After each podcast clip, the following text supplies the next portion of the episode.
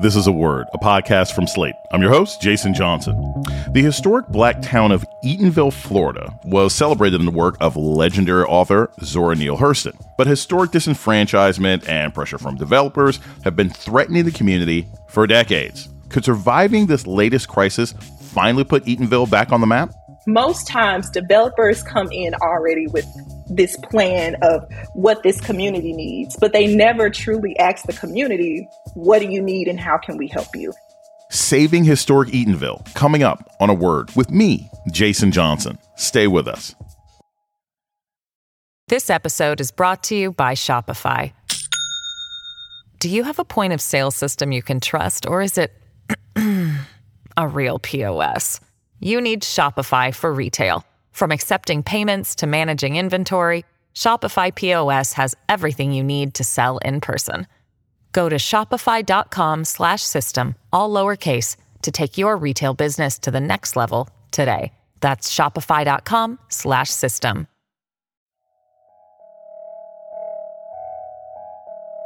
Welcome to A Word, a podcast about race and politics and everything else. I'm your host, Jason Johnson. In the years after the Civil War, dozens of small communities were founded by formerly enslaved people. Only a handful of those towns survive, and Eatonville, Florida, was one of the first and perhaps the most famous. Known as the town that freedom built, Eatonville was immortalized in the stories of native daughter, author Zora Neale Hurston in the novel Their Eyes Were Watching God, and in her other writing. While the community lives on in her words, in real life, Eatonville, Florida is struggling. The town population is just above 2,000 people, and the remaining land is under threat from developers. Although the latest land grab has fizzled, local activists are looking for ways to revitalize Eatonville and preserve it as a historical site and haven for black families. Joining us to talk about Eatonville is Aallyah Wright. She's a journalist with capital B, a nonprofit news source for African Americans, and she has been reporting on this story. Aallyah Wright, welcome to a word. Thanks for having me in order for this story to make sense, we need to talk a bit about its history. For those who are unfamiliar with Eatonville, briefly tell us about when and why this town was founded.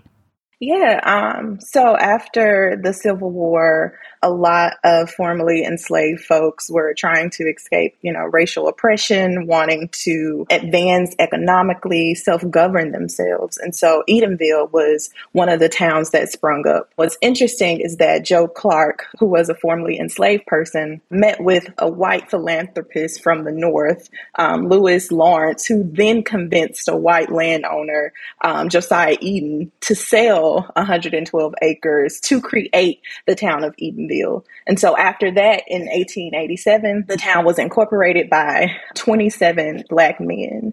And the condition was that the land could only be sold to what, you know, they call colored or, you know, black folks.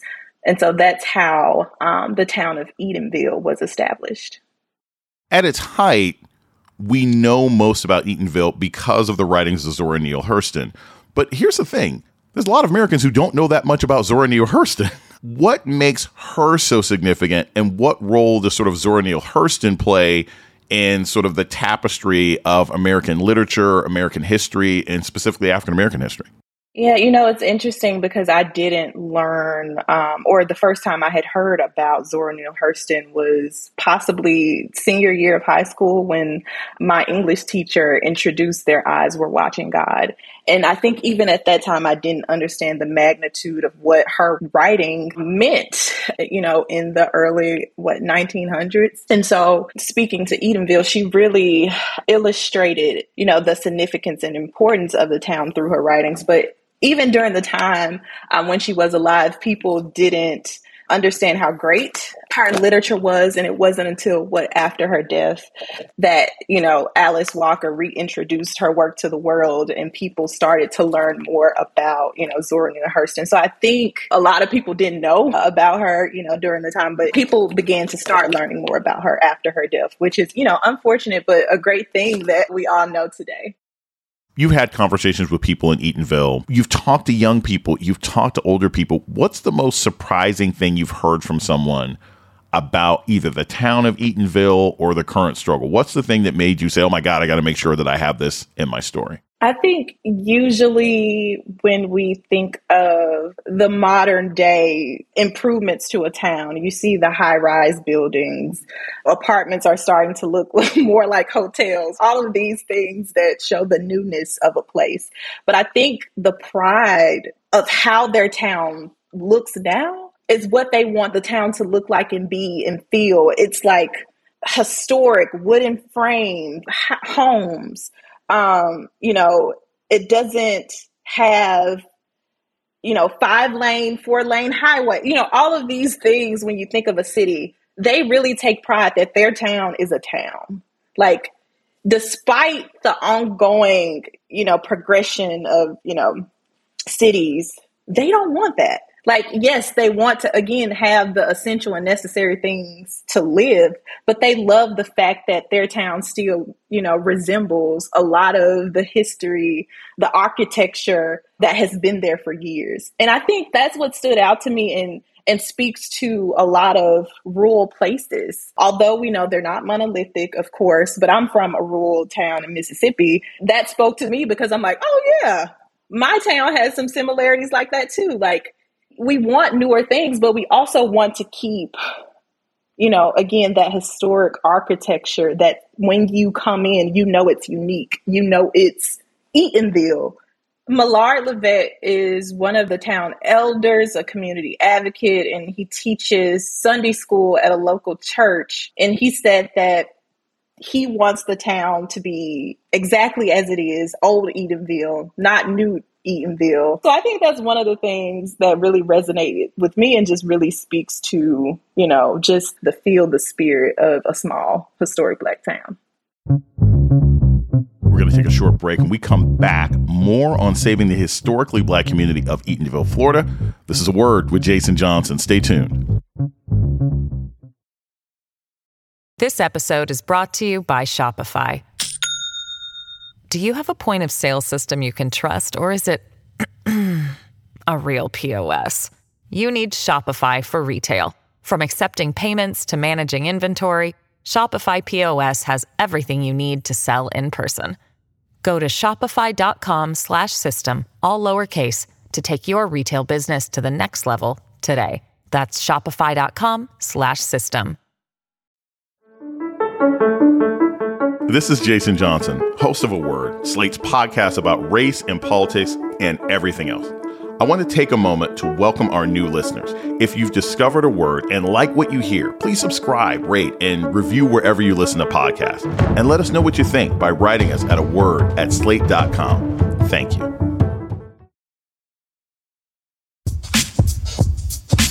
You're listening to A Word with Jason Johnson. Today we're talking about preserving the historic black community of Eatonville, Florida with capital B reporter Aallyah Wright. So there's what used to be like a 300 acre plot of land in Eatonville that used to be the home of black community schools. What are black community schools and how is it this land went from black ownership and control into sort of white government officials?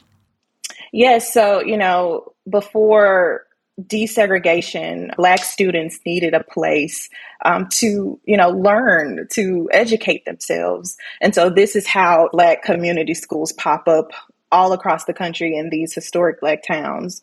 And so in the late 1890s, there were philanthropists that donated land to the town of Eatonville in order to build an all Black private boarding school called the Robert Hungerford Preparatory High School. The name has changed since then. And so after that time in the 1950s, there were trustees who um, oversaw that land. And so even before the Orange County Public Schools took ownership of um, the property where the school was, the trustees had tried to sell the land to a church but that failed. And so then their next attempt was to get the Orange County Public School District to take ownership of the school property. And so what's interesting is that those trustees were all court appointed trustees. And there were seven of them, six of whom which were white. So during this time when they were trying to get Orange County public schools to take over the land, there was a contest to the sale of that land by Robert Hungerford's daughter, um, which made its way all the way to the Florida State Supreme Court. She was contesting that selling this land would go against the original purpose of the trust, which was if they were to acquire this land, it must be used to educate Black children, right? And so when it got to the Supreme Court um, in 1952, a judge basically said the school could no longer exist because of the decline of Black students and the lack of funding that was necessary to keep the school open. What was interesting is a plan was presented not only by Hungerford's daughter, but along with Mary McLeod Bethune to say, hey, here's a plan to keep this, you know, school open specifically for black children. That plan, as we know, was disregarded, and the court moved forward to allow the Orange County Public School Districts to buy 300 acres for only $16,000. So again, it was still under the condition that if they got this land, it had to be used to educate the black children. And so that's how Orange County was able to buy the property for a super, you know, low amount and take over the school. You know, the most recent threat to the survival of Eatonville was the potential sale of 100 acres of that land uh, to a developer for approximately $14 million, which I'm sure uh, is lower than what the value of the property is, given that it's Florida and the story you just shared with us. Um, how did that deal get so far? And what do we know about why that deal fell through? You know, it's interesting because in 2022, so, you know, earlier I mentioned this education restriction, right, on the land. The Orange County Public Schools w- was able to dissolve that restriction in 2022. And so, because of that, that's when they started to pursue sale on this last remaining 100 acres of land. It wasn't until last spring when residents started to find out about the potential sale. And it was only because one of the residents had went to a zoning and planning meeting when they heard the developers pitching this plan to the council. At that particular time, according to the citizen, the council didn't um, read through the plan and they were like, yes, let's go for it. And that raised red flags. So the community immediately started to rally around each other, um, have, you know, educational meetings, you know, go to the town halls. And when the um, plan was presented to the Eatonville Town Council, last September, three of the five council members voted in favor of amending the zoning area so that the developers could move forward with their plan. So that would just make it easier for them to build. Now, again, community was like, no, we're not going for this. And they began flooding meetings, calling their town council members, telling them to do their due diligence on this plan because they felt the land would not only eradicate their history because of what Hungerford property stood for, but it would also price out residents because this proposed development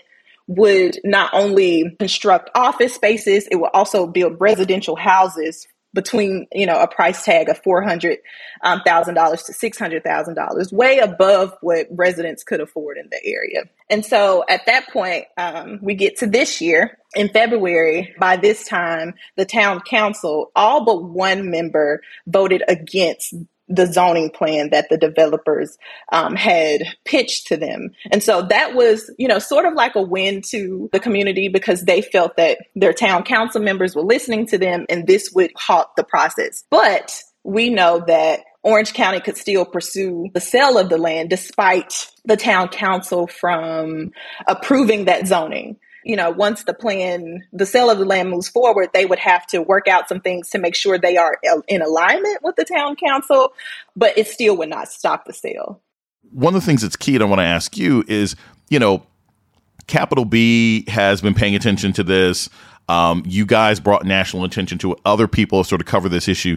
Do you think that has played a role in the community being able to push back against the development ideas because you know we we've seen examples of this in Bruce's Beach. We've seen examples of these sort of long-term property battles that that African American communities have had or African American families have had and they've been fighting for years but when it got national attention, they sort of had the wind at their backs to fight back.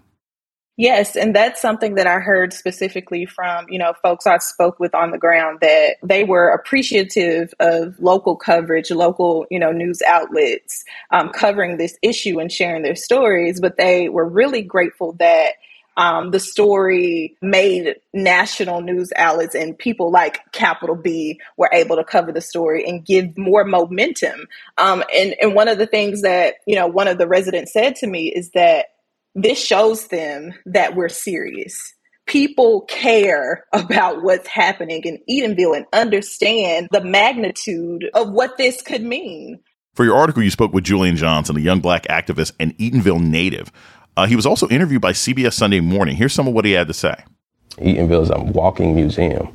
It's a walking national monument.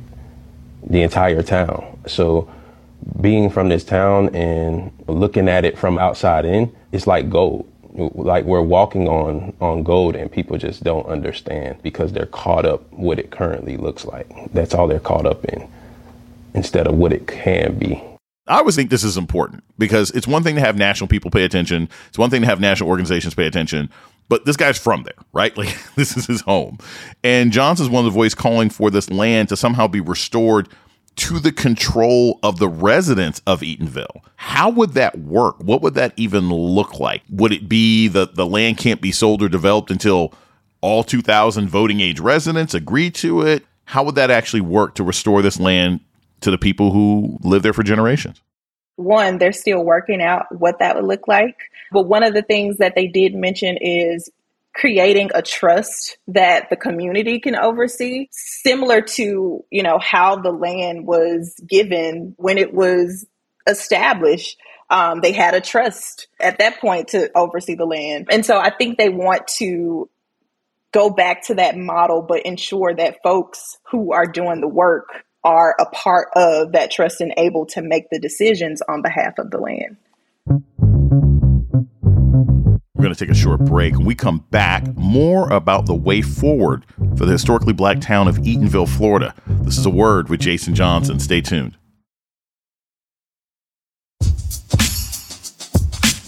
You're listening to word with Jason Johnson. Today, we're talking with journalist Aallyah Wright about preserving Eatonville, Florida.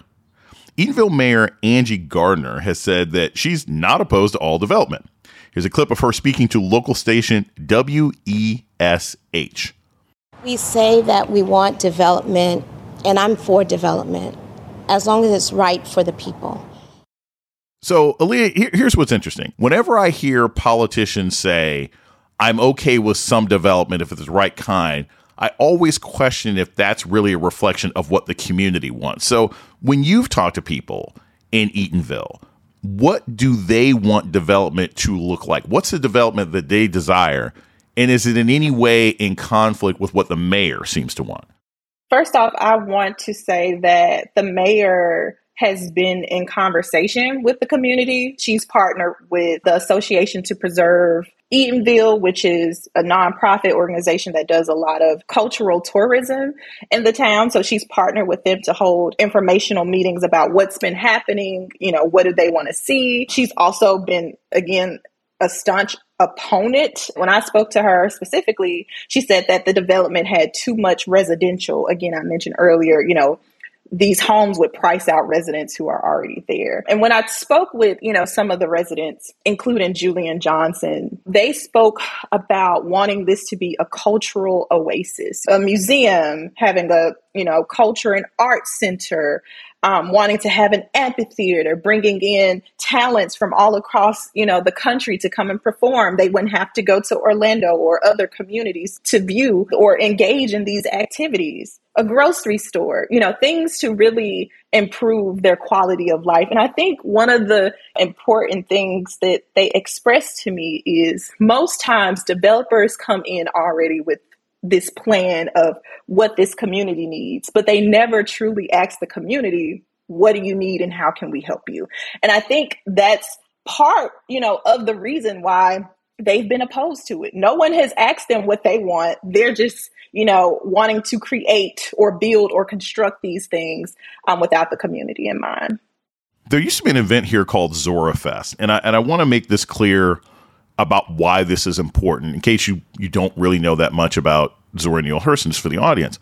We don't actually have a lot of sort of historians and cultural critics at the time who can tell us what day to day black life was like at the early part of the 20th century. So Zora Neale Hurston is extremely important for American history, American culture, women's history, African American culture. This was a festival that used to go on every year in Eatonville that has sort of been slowed down, you know, by the pandemic. Zorafest has come back. In the eyes of the residents, was it successful and and were they able to sort of connect the festival to their ongoing struggle to preserve the identity and importance of this historic town?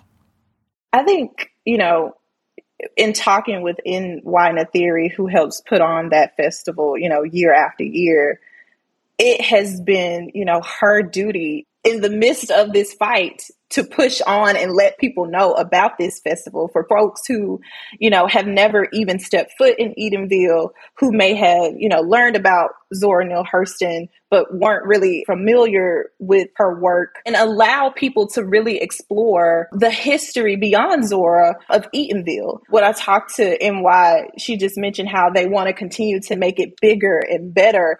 And you know, even with talking with her about what's going on with the land, she was still, you know, promoting the Zora Fest. She's like, we have been doing, we have been preserving our community for a long time. We have been telling this history for a long time. We have been bringing folks all across the world through this festival. And we're going to continue, you know, to do that and make that happen despite, you know, the ongoing battles for the land. But I think it has only, in her words, brought more attention and eyes to the work that they have already been doing. So here's what's interesting. You know, we all have been following the fact that, you know, uh, Republican Florida Governor Ron DeSantis, you know, he has this Stop Woke Act. Um, he's been trying to, you know, sort of have these racist rewrites of history. And literally, the plight and existence of a town like Eatonville is the antithesis of what DeSantis wants, right? They, they want this kind of history to be erased. Do Eatonville residents see themselves as preserving this land and preserving Eatonville and its history sort of for their own families? Or do they also sort of wrap it into this overall battle against authoritarianism and this sort of 1984 esque rewriting of history that Ron DeSantis is trying to pull off? With talking, you know, to residents my takeaway has been this is not just Eatonville history, this is American history. Their fight to ensure that this history is told speaks to the spirit of our ancestors and their fight to do the same thing. And so I also believe that with this story um, making national news, it's reminiscent of that too it shows just how a community will fight continuously, tirelessly to ensure that folks in power will not continue to not only diminish their history, but they could expose what the true history is through the acts of those folks. You know, I always like to end the program on either a helpful note or a call to action or something that people can do. What can people around the country do?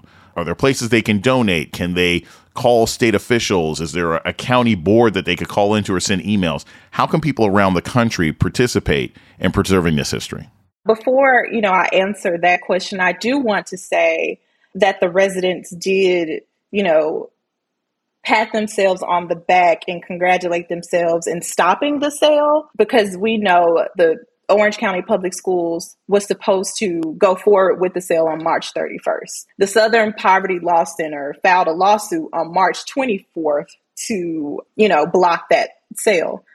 Days after that lawsuit was filed, the developer basically backed out of the deal and it fell through. So, Orange County Public School District has released a statement basically saying they won't pursue any bids on the land. You know, they want to work with the community of Eatonville to figure out what to do with the land. You know, in light of that recent news, residents have told me one, they're skeptical about Orange County wanting to work with them, given the history and the relationship that they have with them. But, you know, they are on the ground ensuring that communities their community is informed about you know affordable housing about land development about entrepreneurship so that when folks out you know outside of eatonville do want to pour in you know monetary resources they're organized and they know where and what to do next. There are you know organizations i mentioned the association to preserve the community of Eatonville um, land back 1887 you know who are who have websites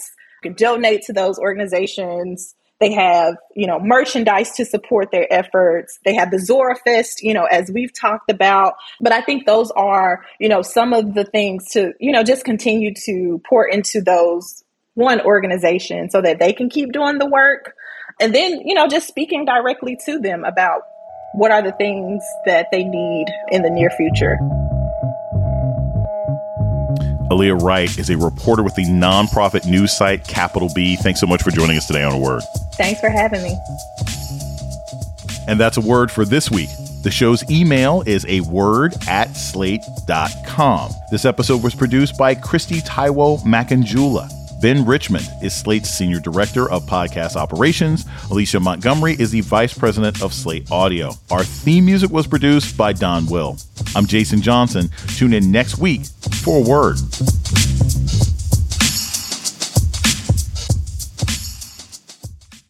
America. We are endowed by our Creator with certain unalienable rights life, liberty, and the pursuit of happiness. At Grand Canyon University, we believe in equal opportunity, and the American dream starts with purpose. By honoring your career calling, you impact your family, your friends, and your community. The pursuit to serve others is yours. Find your purpose at Grand Canyon University. Private, Christian, affordable. Visit gcu.edu.